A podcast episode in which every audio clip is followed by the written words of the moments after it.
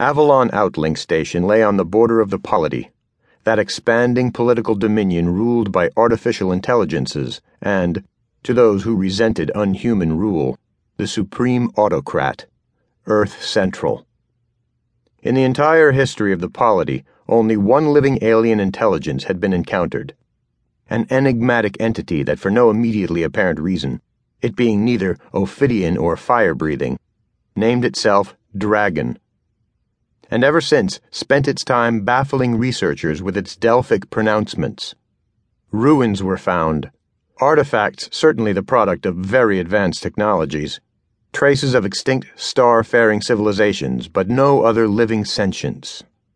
Now, a live one had been found.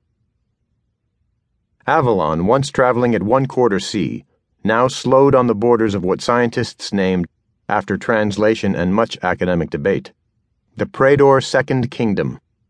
As Jebel Krong understood it, humans and AIs, though having long been in communication with the entities living in that kingdom, were yet to actually see them. Their ships had been encountered only to speed away.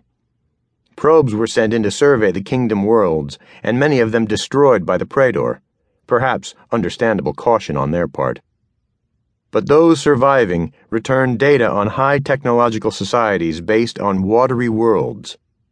Some pictures of strange organic dwellings, cities seeming as much at home on land as in sea, and large shoreline enclosures holding herds of creatures like giant mud skippers. However, even those probes were destroyed before returning pictures of the Prador themselves. However, researchers managed to work out some facts from the data returned.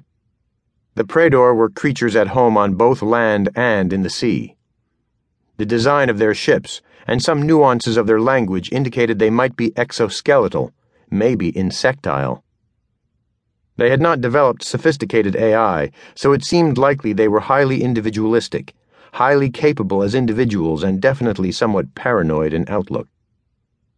They communicated using sound, and the larger components of their sensorium were compatible with those of humans, their main senses probably being sight and hearing.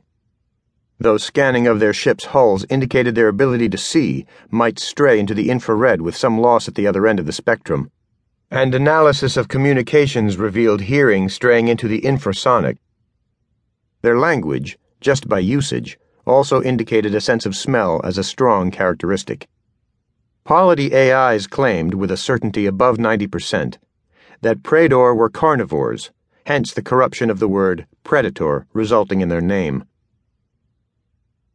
But such ominous assertions about these creatures aside, they created, without the aid of AI, a space-faring civilization, a workable U-space drive, and by some quirk of their development, it seemed their metallurgical science lay some way ahead of the polities.